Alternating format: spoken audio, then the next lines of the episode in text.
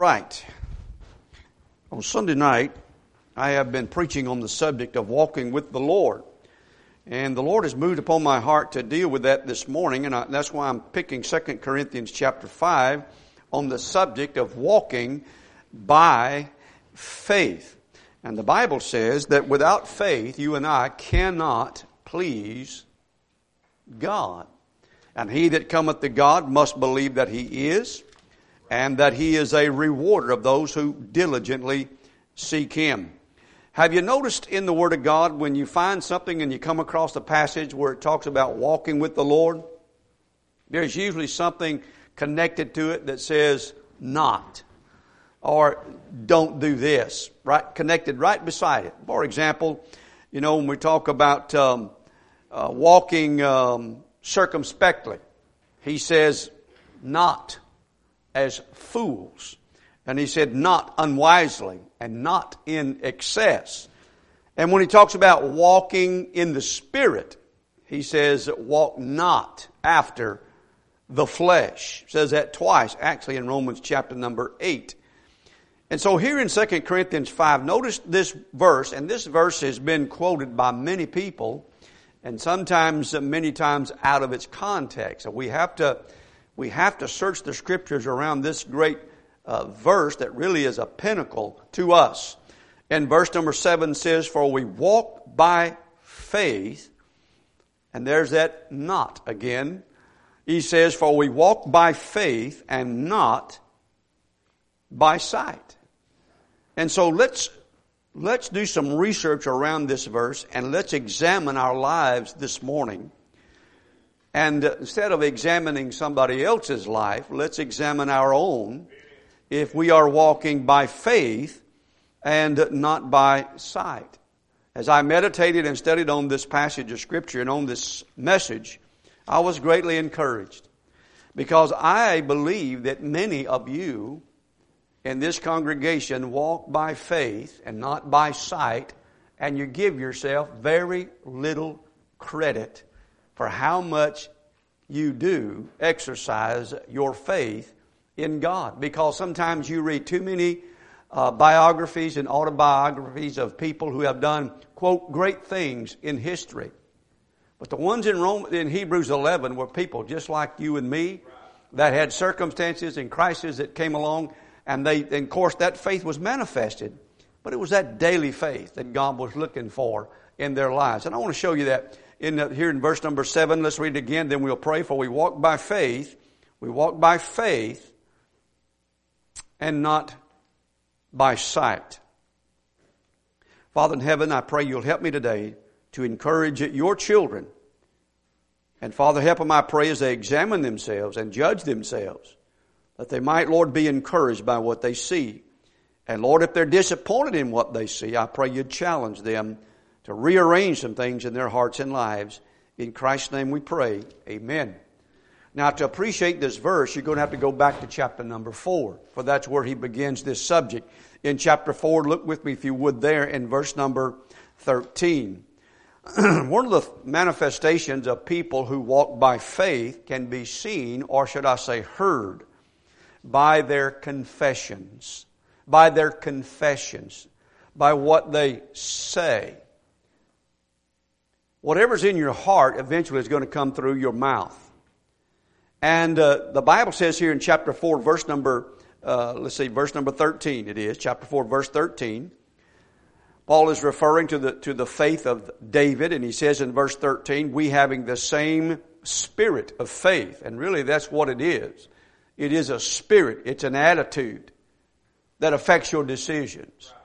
And the Bible says, we having the same spirit of faith, according as it is written, I believe. And he's quoting a psalm. He said, I believed.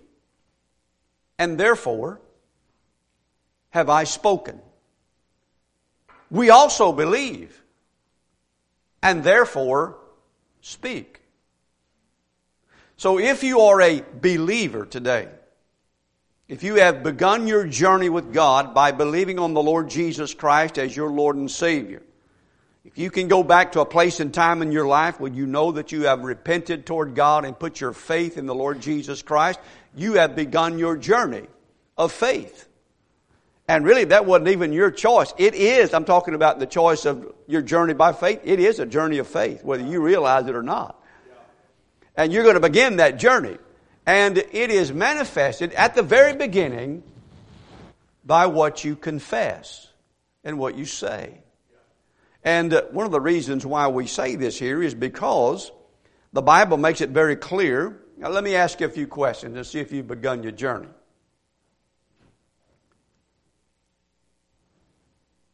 What you truly believe and what you embrace in your heart is going to come out of your lips. Truly, it's going to. Not what you've prepared yourself to say when somebody you know is going to ask you a question. But I'm talking about when you're just relaxed and you're sitting around the table drinking a cup of coffee and what you truly believe and you're relaxed with that individual and you're actually saying what's in your heart. What is in your heart is going to come out of your mouth. It's going to be, it's going to come forth. And so listen to yourself. If somebody in your family who is unsaved, if they were to question you about your hope and your, your thought about eternity and things of life and death, what would be your answer to them? Well, if you believe the Word of God, you're going to confess an individual and certain things about that individual because salvation is in an individual. It's not in a plan, it's in a person. And you're going to confess that. John said you would say this he said, You would testify that the Father sent the Son to be the Savior of the world. Now, can you say that sincerely from your heart? If we were to bring you up here and hand you a microphone and say, Hey, what do you really believe about God, about salvation? John said you would testify that God the Father sent God the Son to the world to be the Savior. The Savior. Not a Savior, the Savior. Pretty narrow. He said also that you would confess that Jesus Christ is the Son of God. He said in Romans 10 9, he said that you would confess with your mouth the Lord Jesus and that you actually believe in your heart that God has raised him from the dead. That in, and in doing so, in calling upon him, that God would grant unto you his great salvation.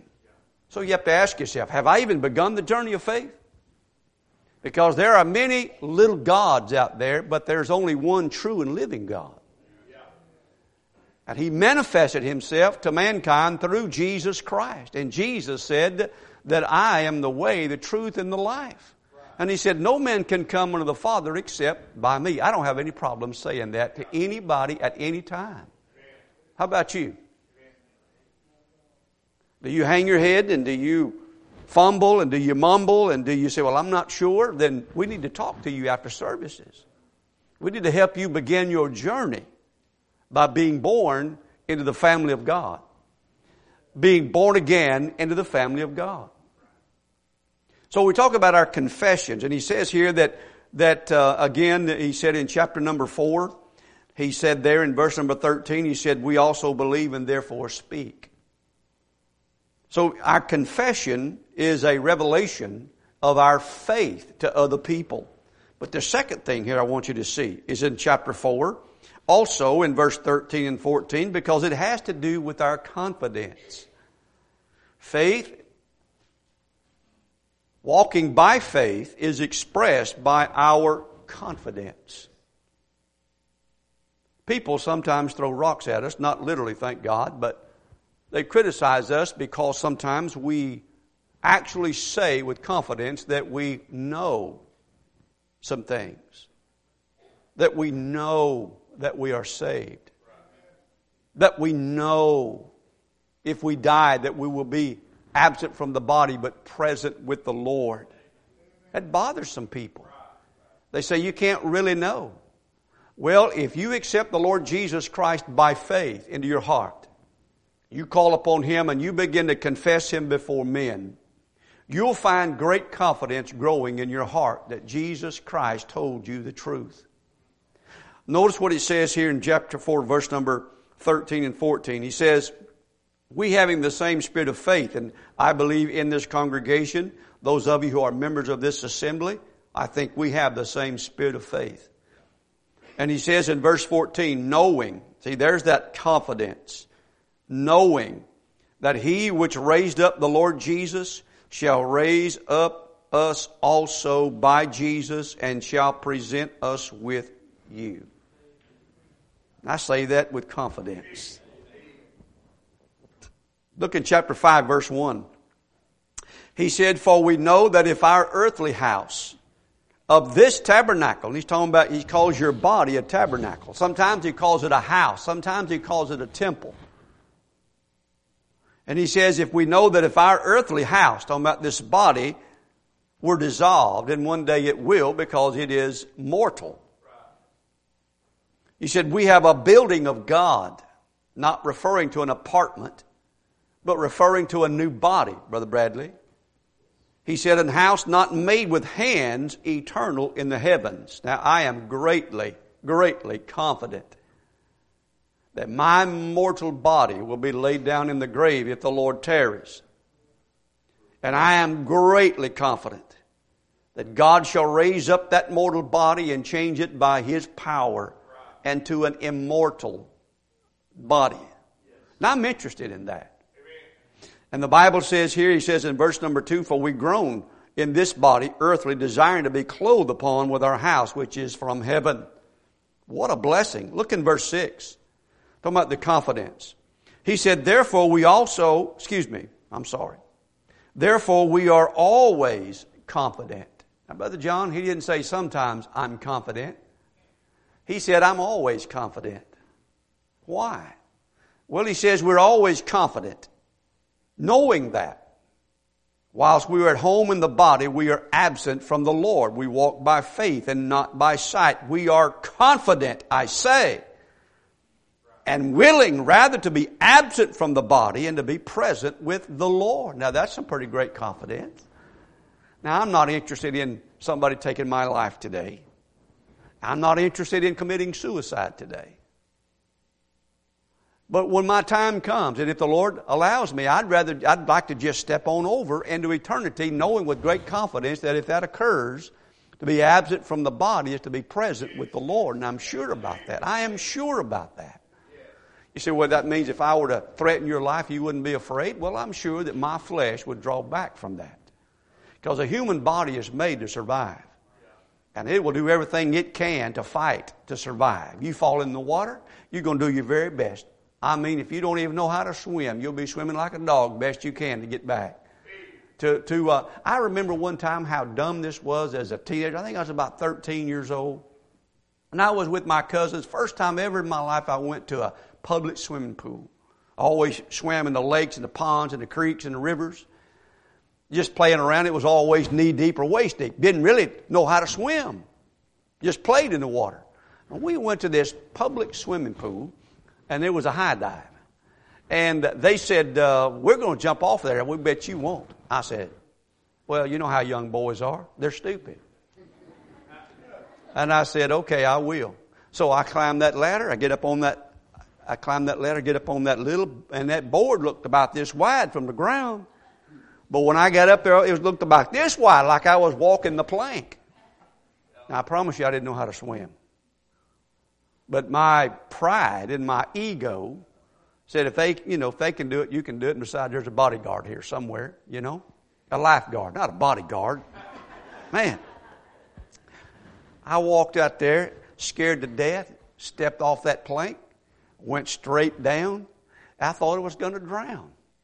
And when I got up, I did not know how to swim, but I'd heard if you just dog pedal, you'll survive. And so I started dog pedaling.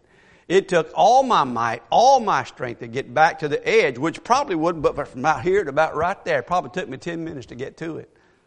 But I survived. I'm saying that my body did not want to drown. Something kicked in. And buddy, it did everything it could to survive. And I'm not interested in crossing over today. But I'm saying if my time comes, there's some things that are worse than death. Amen. And I am confident of that because I'm a child of God. Now, if you're not a child of God, there is nothing worse for you than death. Because there is no hope. There is no hope. And if you'll notice here in our passage here, we talk about confidence. All right? Confidence. We're talking about being persuaded. You'll notice here again in verse number 8, we are confident, I say, and willing rather to be absent from the body to be present with the Lord. He said, This is important here. He said, We are persuaded. Are you? Do you have confidence? Do you talk like that? Do you walk like you have some confidence about this? You know, Abraham said about that, being persuaded and having confidence in God. The Bible says he was strong in faith, being fully persuaded that what he had promised, talking about God, he was able also to perform. He believed that. The patriarchs, I love this, absolutely love it. They said, the Bible says these all died in faith. And I might do the same, and you may do the same. Not having received the promises, but having seen them afar off. And the Bible says and uses these words, and were persuaded of them, and embraced them, and confessed that they were strangers and pilgrims on the earth. And the Bible says, For they that say such things, there's that confession. They that say such things declare plainly that they seek a country. The Bible calls it a better country. The Bible calls it a heavenly country. And it says, Wherefore God is not ashamed to be called their God. So what is God looking for? He's looking for somebody who will believe the Word of God by faith, who will believe the Bible by faith.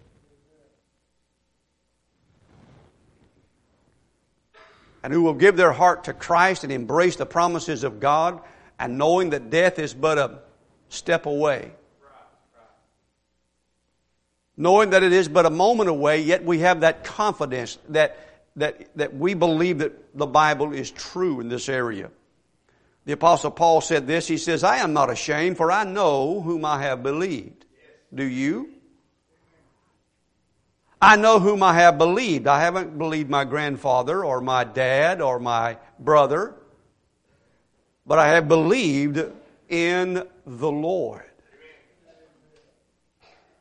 And the Lord cannot lie. He said, I am not ashamed, for I know whom I have believed, and I am persuaded.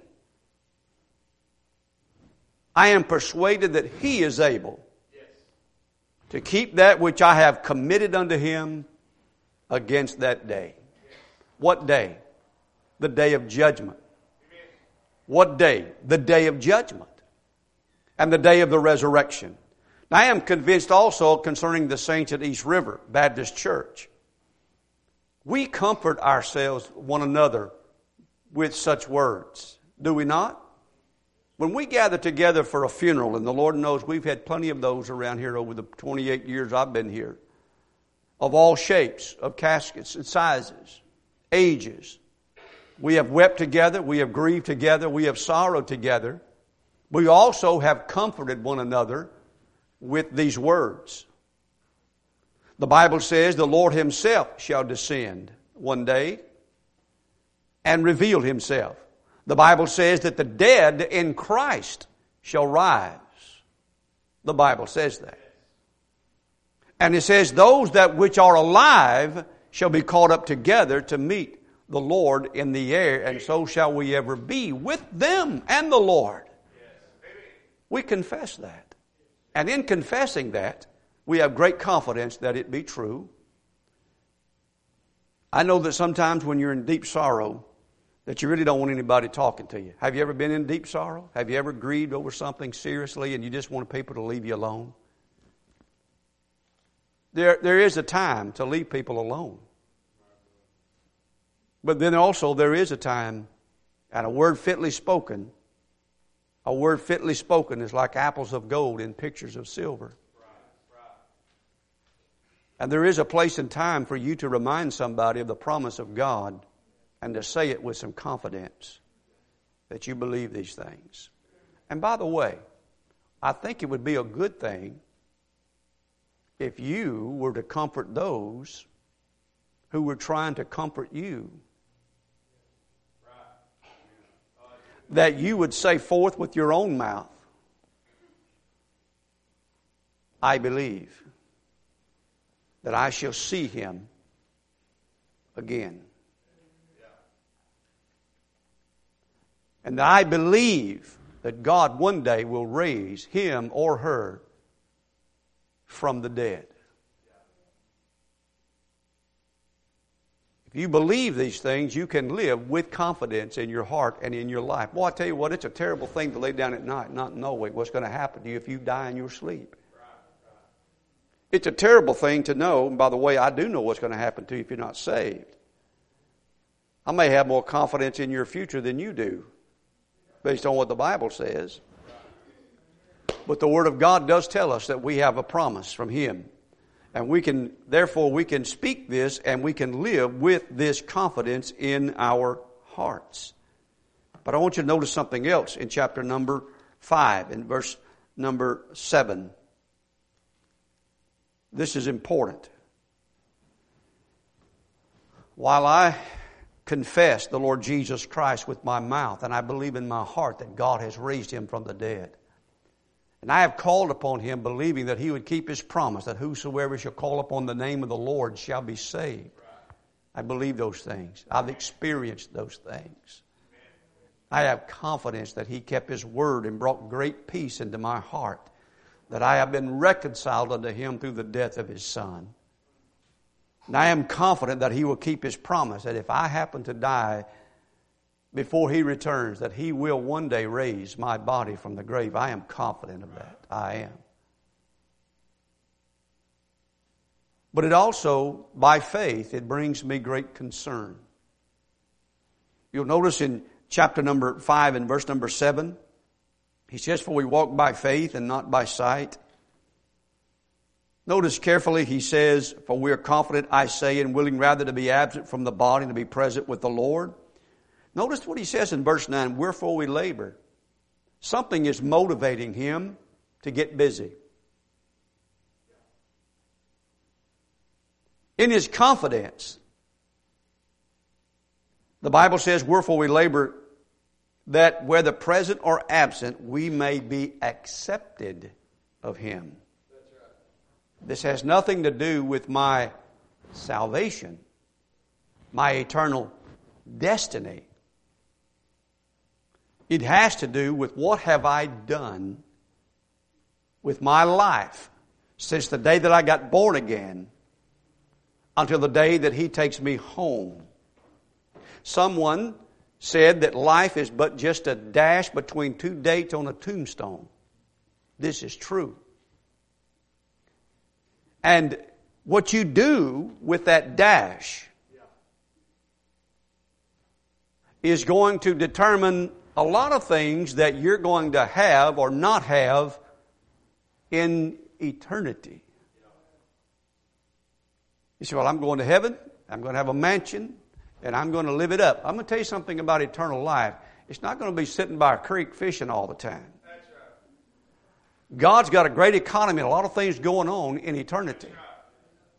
And those who believe the Word of God and who believe the truth, who labor for Him and love Him, they're concerned about that day when God brings His children before the judgment seat of Christ to be held accountable for what they have done with their salvation and the gifts that God has placed within them. Those of you who think that it's a waste of time to get up on Sunday morning and go to church or be involved in a local church, you see all the faults of it, you see all the fragments of it, but you don't see what's going to happen on the other side of your dash. That one day God's going to hold you accountable for, well, if you saw all of this, why didn't you try to be part of the solution? Why didn't you step up and try to make a difference? Why did you just run and hide under the cloak of criticism of those of us who are disappointments to you? Amen. Won't look too hot at the judgment seat. Well, Lord, I didn't get involved and engaged because, Lord, you know how so and so was at that church? And the Lord's going to say, Well, what about you? Well, I'm just telling you, look what he says. He's concerned about this. He said in verse number 10, For we must all appear. He's talking about Christians. We must all appear before the judgment seat of Christ. Again, Brother Craig, this is not to determine my destiny. But it is going to determine much of what's going to happen during the millennial reign of Christ and what other things occur in eternity. He even says that if we will serve Him now, we will have a chance to rule with Him in the future. Wouldn't that be interesting? The Bible says here, now look, look, look what He says, verse 10. You see, if you believe this, this ought to concern you. If you walk by faith, it should concern you that you're going to be held accountable for your life. Verse 10 For we must all appear before the judgment seat of Christ that every one may receive the things done in his body. See, you say, Well, I just want to get what I deserve. Oh, you will. You will. You will. But God's going to judge you and, and not for the purpose of harming you that day, but for rewarding you that day. This is the day of when God is going to reward you for your service and your labor and your sacrifice and your giving and your time and your energies for making a difference, trying to serve and do the best that you could in spite of your circumstances. And when he talks about, look in verse number 10, he says, the things done in his body according to that he hath done, whether it be good or bad. Do Christians do bad things? Unfortunately. But what he's referring to there is the fact that you're going to suffer loss. You're going to suffer loss. Did you know? Are you aware? Do you read your Bible? Do you believe it? That according to 2 John, the shortest book in the Bible, so if you want to pick a book to read and you don't want to spend much time, there it is. Only one chapter. Did you know in that book, he says, here's what you're going to do to earn a reward, and here's what you're going to do to lose a reward. And it has to do with whether or not you are going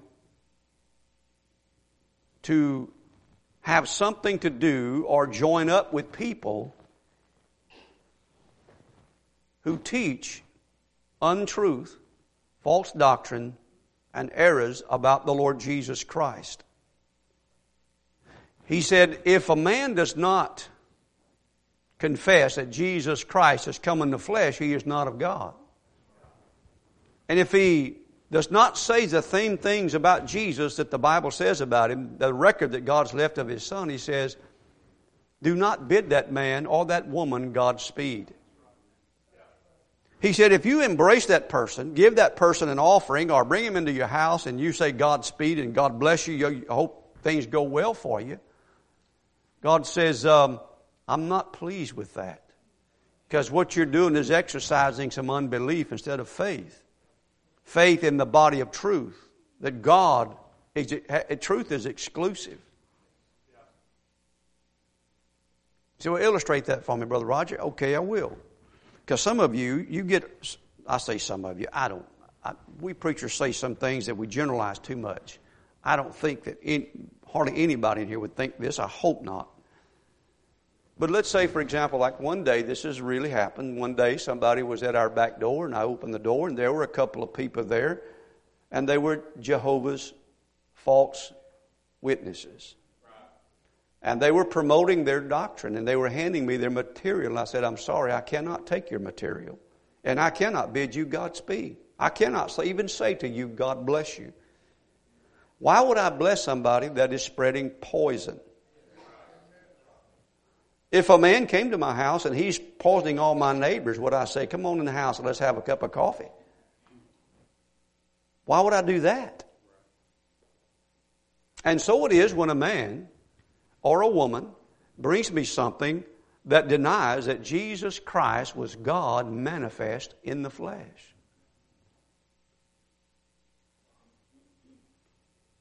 And so I can't do that. And God says if you do embrace that, in other words, you can't be ecumenical. You can't be tolerant of everybody's beliefs and think that you're spiritual and walking by faith. You can't do that. That, why do you think some people were burned at the stake? Why do you think some people were dipped in oil and set on fire? Why do you think that some folks suffered greatly and were imprisoned? It was because they disagreed doctrinally with people. Now, if you believe the Word of God and you walk by faith, you're not going to be the aggressor. You're not going to be the one that puts people in the oil. And you're not going to be the ones burning the folks at the stake because you know better. That's not what Jesus would do. But our concerns are, and I am concerned about me standing before the judgment seat. I wish, I hope, and pray. I am blessed that we have as many young people in our church as we do. I am, thank God, we have a lot of young adults in our assembly. You young men, do you understand your value? Do you understand the adversary comes after you first? Do you understand that when the doctrine of Balaam in the Old Testament was to send the young girls down at, the, he said, talking about the heathen, the heathen said, he said, you send them young girls down there by the border, and those young Israelite boys will see those pretty girls and they'll cross over, and those young girls will bring their false doctrine into their home, and they, before long, they'll be worshiping idols. And that's never changed. That, and that doctrine is mentioned in the book of Revelation of the church, of the doctrine of Balaam. It is bringing things in that are simply because young men do not understand their value and the value of truth and the value of that Bible. But I thank God that for young couples in here who do believe the Word of God, who understand the importance of it, and who want their children reared in a church that will confirm the things that they believe. But we walk by faith and we have this concern of facing the judgment seat of Christ. Are you aware? Are you aware? That one day, if you're a believer, that we'll stand before the Lord. Are you aware? Hebrews 13, 17. And I don't know how he's going to do this, but it greatly concerns me. And the older I get, the older I get, the more it concerns me. That I will stand before God and I will answer for what I have said to you and how I said it and how I lived it. You will stand before the Lord and you will answer to God for how you received it and how you responded to the truth. And the Bible says that you don't want it to be an unprofitable day, you want it to be a joyful day. Amen? And I thank you. I thank you for your labor of love. I thank God that you're, you're, you're wanting to pull the cart, not push the cart the other direction. I thank God for that. And so the Bible says, Paul says in verse number 10 that we must all appear. Now, our Sunday school teacher this morning did a great job and he quoted out of Romans 14. I'm not going to ask you to turn there.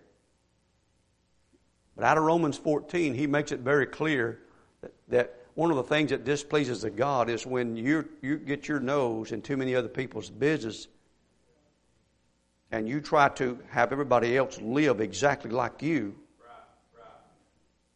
And your personal preferences about certain things.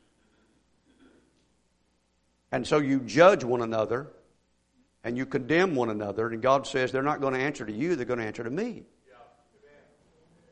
And He says, I want you to use your influence to encourage and instruct in the ways of righteousness. Now, when you say that, doesn't mean anything goes. But it does mean that you and I need to be concerned about how we deal with each other.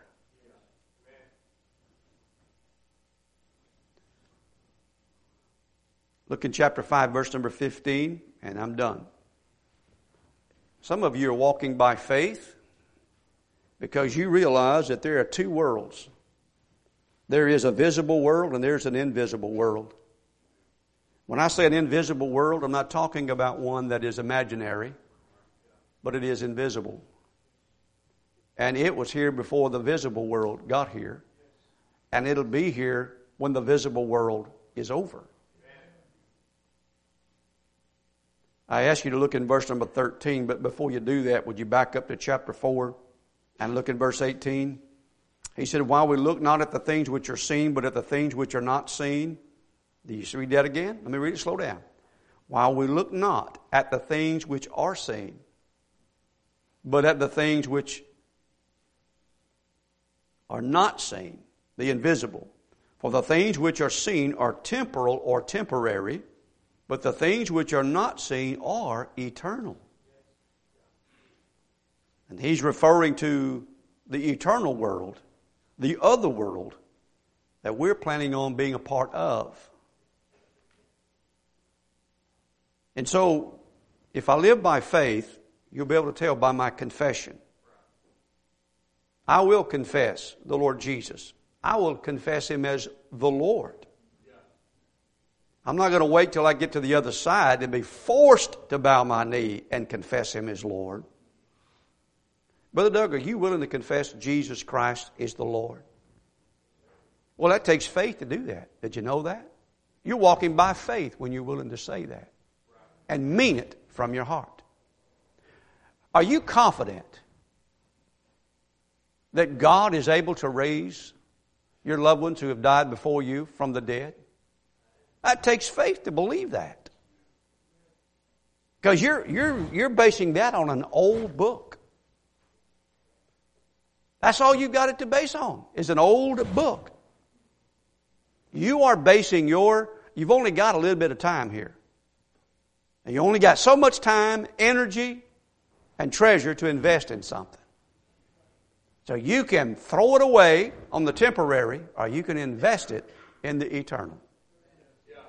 You have a choice. Now, the scripture says this ought to concern us that we shall stand before God and give an accounting for our life. Man, I tell you what. Who I sure hope the Lord will look, look, look upon me with mercy. Because you know what He's going to do? He's going to check my motive why I did what I did. That's going to be the first thing that passes through the fire is my motive. Why did I do what I did? He's going to even examine my methods. Did I do them biblically? Some churches are interested in dramas and skits and smoke coming out of the podium and around the pulpit area and plays and dramas and movies, and God says, I have chosen the foolishness of preaching to save those that believe. And the message must not be changed. It is the preaching of the cross of the Lord Jesus. It is a, do you believe, Brother Tony, that it is a faithful saying and worthy of all acceptation that Christ Jesus came into the world to save sinners? It takes faith to believe that. This is going to impact my conduct by faith if I believe it. The reason some of you are not interested in anything that has to do with the Bible, church, or God, maybe you've been disappointed, maybe you've been hurt, but really the bottom line is, is that you don't believe God. Because we've all been hurt. We've all been disappointed. You say, well, not as bad as me. Well, I know if we both smashed our fingers, yours hurt worse. I understand that. I really do. There's not a child of God that's walked with the Lord has not been deeply hurt, bruised. You're not going to get off this round ball of dirt and water without some scars. I'm looking to the other side. I'm getting closer all the time. But I embraced it when I was 18. I started on a journey when I was 18. I believe by faith that Jesus Christ is my Savior. I believe by faith that my mother and my father and my brother and my daughter are going to be raised from the grave. I shall see them again on the other side. I believe that. I believe that I shall see Brother Ronnie Cooper and Brother Harold Coker. Those of you who have not had the blessing of knowing these men, what a blessing these men were to us. Sister Osborne graduated just about a month or so ago. She was about 125 when she passed away. No, she was in her 90s, though. Godly woman. Her funeral was a blessing. Do you understand what I'm saying? When I, I preached her funeral, by the way, you talking about experience? I got there. Nobody told me that I was supposed to preach the funeral till I got there. Yeah, wow is right. But you know what? The Lord blessed. Brother Kenny and Miss Abby were there. I just had to get over five minutes. God, what you want me to do? He said, Here, hey, listen, you've been preaching for 40 years. Surely you can find something to preach today. And so the Lord did. And God blessed. But Brother Kenny was there. Wasn't, it, wasn't that funeral a blessing? It was a message of hope. That dear lady, I'm saying that I believe those things. I hope you do too. But it should affect my conduct. Now look quickly up in verse number 15. It says this, chapter 5, verse number 15. This, this, is this, this side of the grave is where you need to forgive, make reconciliation with people, get things done on this side, this side, so that you won't suffer loss at the judgment seat. This is your opportunity now to get involved in a local church where God works and minister to others in spite of our faults and our failures. Verse 15. The Bible says that we believe this and it affects our conduct, and it says, and that he died for all, that they which live, talking about Jesus died for all, that they which live, that's us, should not henceforth live unto themselves. So if I'm walking by faith, I understand I am no longer to be focused just on me, but on others. And I am to live unto Him which died for them and rose again. Now he's talking about not just looking inside the church now, but looking outside the church. To be others oriented. For to live is Christ is what he's talking about. You'll notice looking outwardly, he said in verse 16, Wherefore henceforth know we no man after the flesh. Look at verse 17. He said, Therefore, if any man be in Christ, he is what? A new creature. Old things are passed away. Behold, all things are become new. Verse 18 says, Because that you, that you love Christ and Christ loved you. Verse 18 says, And all things are of God who hath reconciled us to himself by Jesus Christ. My salvation is based upon the works of Jesus Christ and hath given to us the ministry of reconciliation. In other words, our conduct now is going to be looking outward that other people need to be reconciled to God. Verse 19 to wit that God was in Christ. I love that verse. Reconciling the world unto himself on the cross, not imputing their trespasses unto them, and hath committed unto us the word of reconciliation. You say, well, I don't understand all that stuff. What do you mean by that? Well, Brother Kim, it means that if I were to sit down with a man and drinking a cup of coffee or a, a glass of iced tea, that I could open up my Bible and with confidence I could tell him that he could be reconciled to God by the death of the Lord Jesus Christ and the resurrection of the Lord Jesus Christ. Because in verse number 21, it says, For he hath made him to be sin for us. I can tell any sinner this with confidence. My conduct should be that I'm thinking about other people besides myself. I'm a beggar that found bread, telling another beggar who the bread is. And he says in verse 21 For he hath made him to be sin for us, no matter who you were talking to. Can you do that with confidence? Can you tell your son and daughter that Jesus will save them?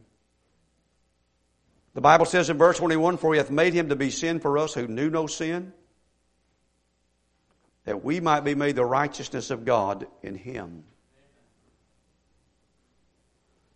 So this is going to impact my conduct. Why do I go? Why have I gone to church over 40 something years? Why? Because I don't have other things to do on Sunday? Hey, I like football just like some of you do. I like fishing more than most of you do. I certainly sometimes, you know, would like to be, especially after I've struck out on Sunday morning preaching, I might well just been fishing somewhere. Why go to church?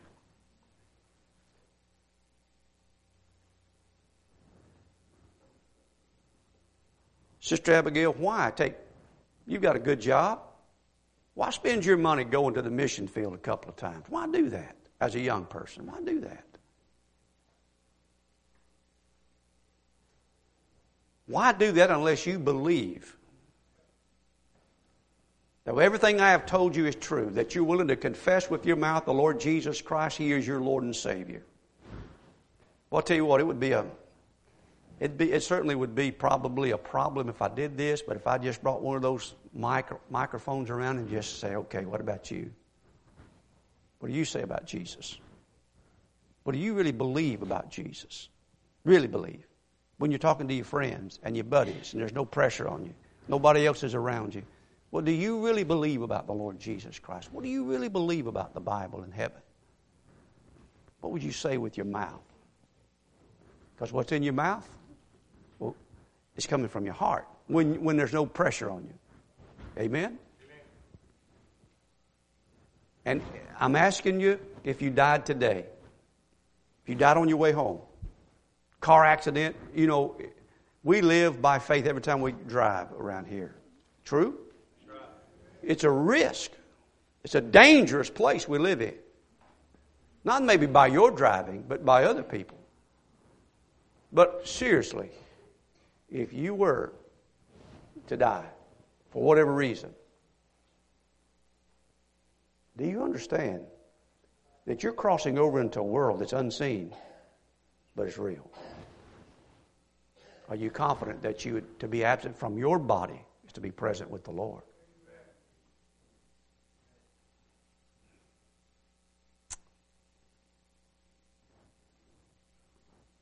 Those few moments before they put me asleep, before they did open heart surgery on me, became real to me. Because I knew I may not come out on the other side. But if I didn't come out on the other side, I knew I'd be okay. That I would be on the other side. Amen? Find great comfort in that. So did my children. You shouldn't die without people knowing where you're going. We don't want our children leaving the house unless we know where they're going. I don't. Cindy doesn't go, leave without me knowing where she's going. I don't leave without her knowing where I'm going. Don't don't leave this world without your family knowing where you're going, having to guess where you are. The old rich man, rich man died. He went to hell and didn't expect to. And the Bible says a rich man died and went to hell and as nobody else expected him to. You know why? Because the rich man said, Would you send somebody back to the house and tell my brothers about this? Because they didn't expect him to be there either.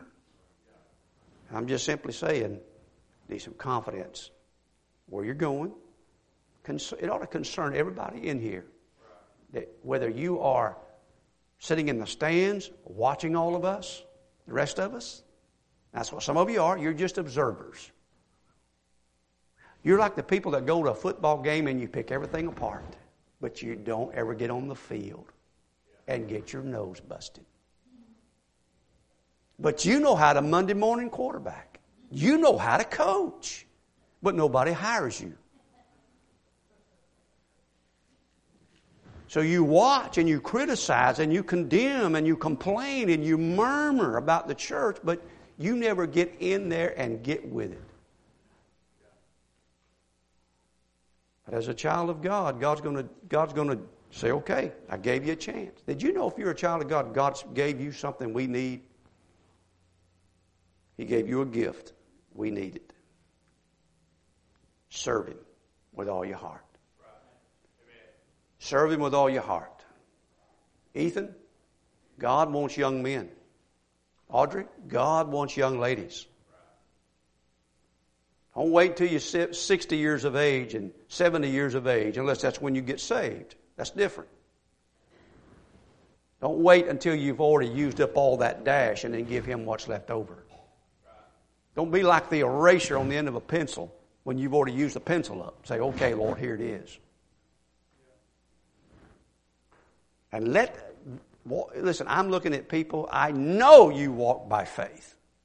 Your conduct shows it. You give, you go, you serve, you love, you forgive, you overcome. Because you know you're just a pilgrim passing through. And we're looking to the other side. All those letters up there on those walls, some of you visitors that don't know what's going on up there, it's not that we're some kind of fan mail club. Every one of those letters represents a man or a woman, a man and woman that's on the field preaching what I just preached today so that people might be born again and saved and not go to hell in all the countries around the world. And we give hundreds of thousands of our dollars to invest in that.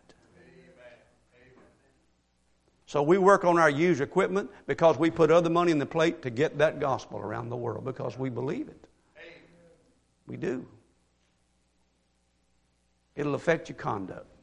It'll affect everything that you do because we walk by faith, not by sight. Well, if I walked by sight, I'd have quit a long time ago. If I walked by feelings, I'd have quit a long, long, long time ago. If I served the Lord because of how I've been treated, I'd have quit a long time ago. Adrian Rogers said that faith is not altered by appearances. And he said faith is not fettered by feelings, nor is it limited by logic. Faith is believing what God says and hanging on to it and living accordingly. Making your decisions on it. As a young man, when I heard the gospel for the first time, it shook me to my foundation. And I thought about it, and I thought about it, and I thought about it. And I somehow knew in my heart that what I heard was true. And truth does, does resonate with a man who's honest with God. It does. And you say, well, it doesn't do anything for me. Well, it could be that maybe that you're not seeking after the truth. That you're not interested in the truth. No more than a thief is looking for a police officer. Amen? Doesn't mean it's not true. Church, let's walk by faith and not by sight. If you're here today and you've never been saved, I want you to be. You can be reconciled to God today. You can know that you're saved, know that if you die, you're going to heaven. If you're a child of God, you feel like you've gotten off track and you're walking by sight, I encourage you to get back on track. Ask God to forgive you. Now let's do one thing before we go. I'm going to ask you to stand with me.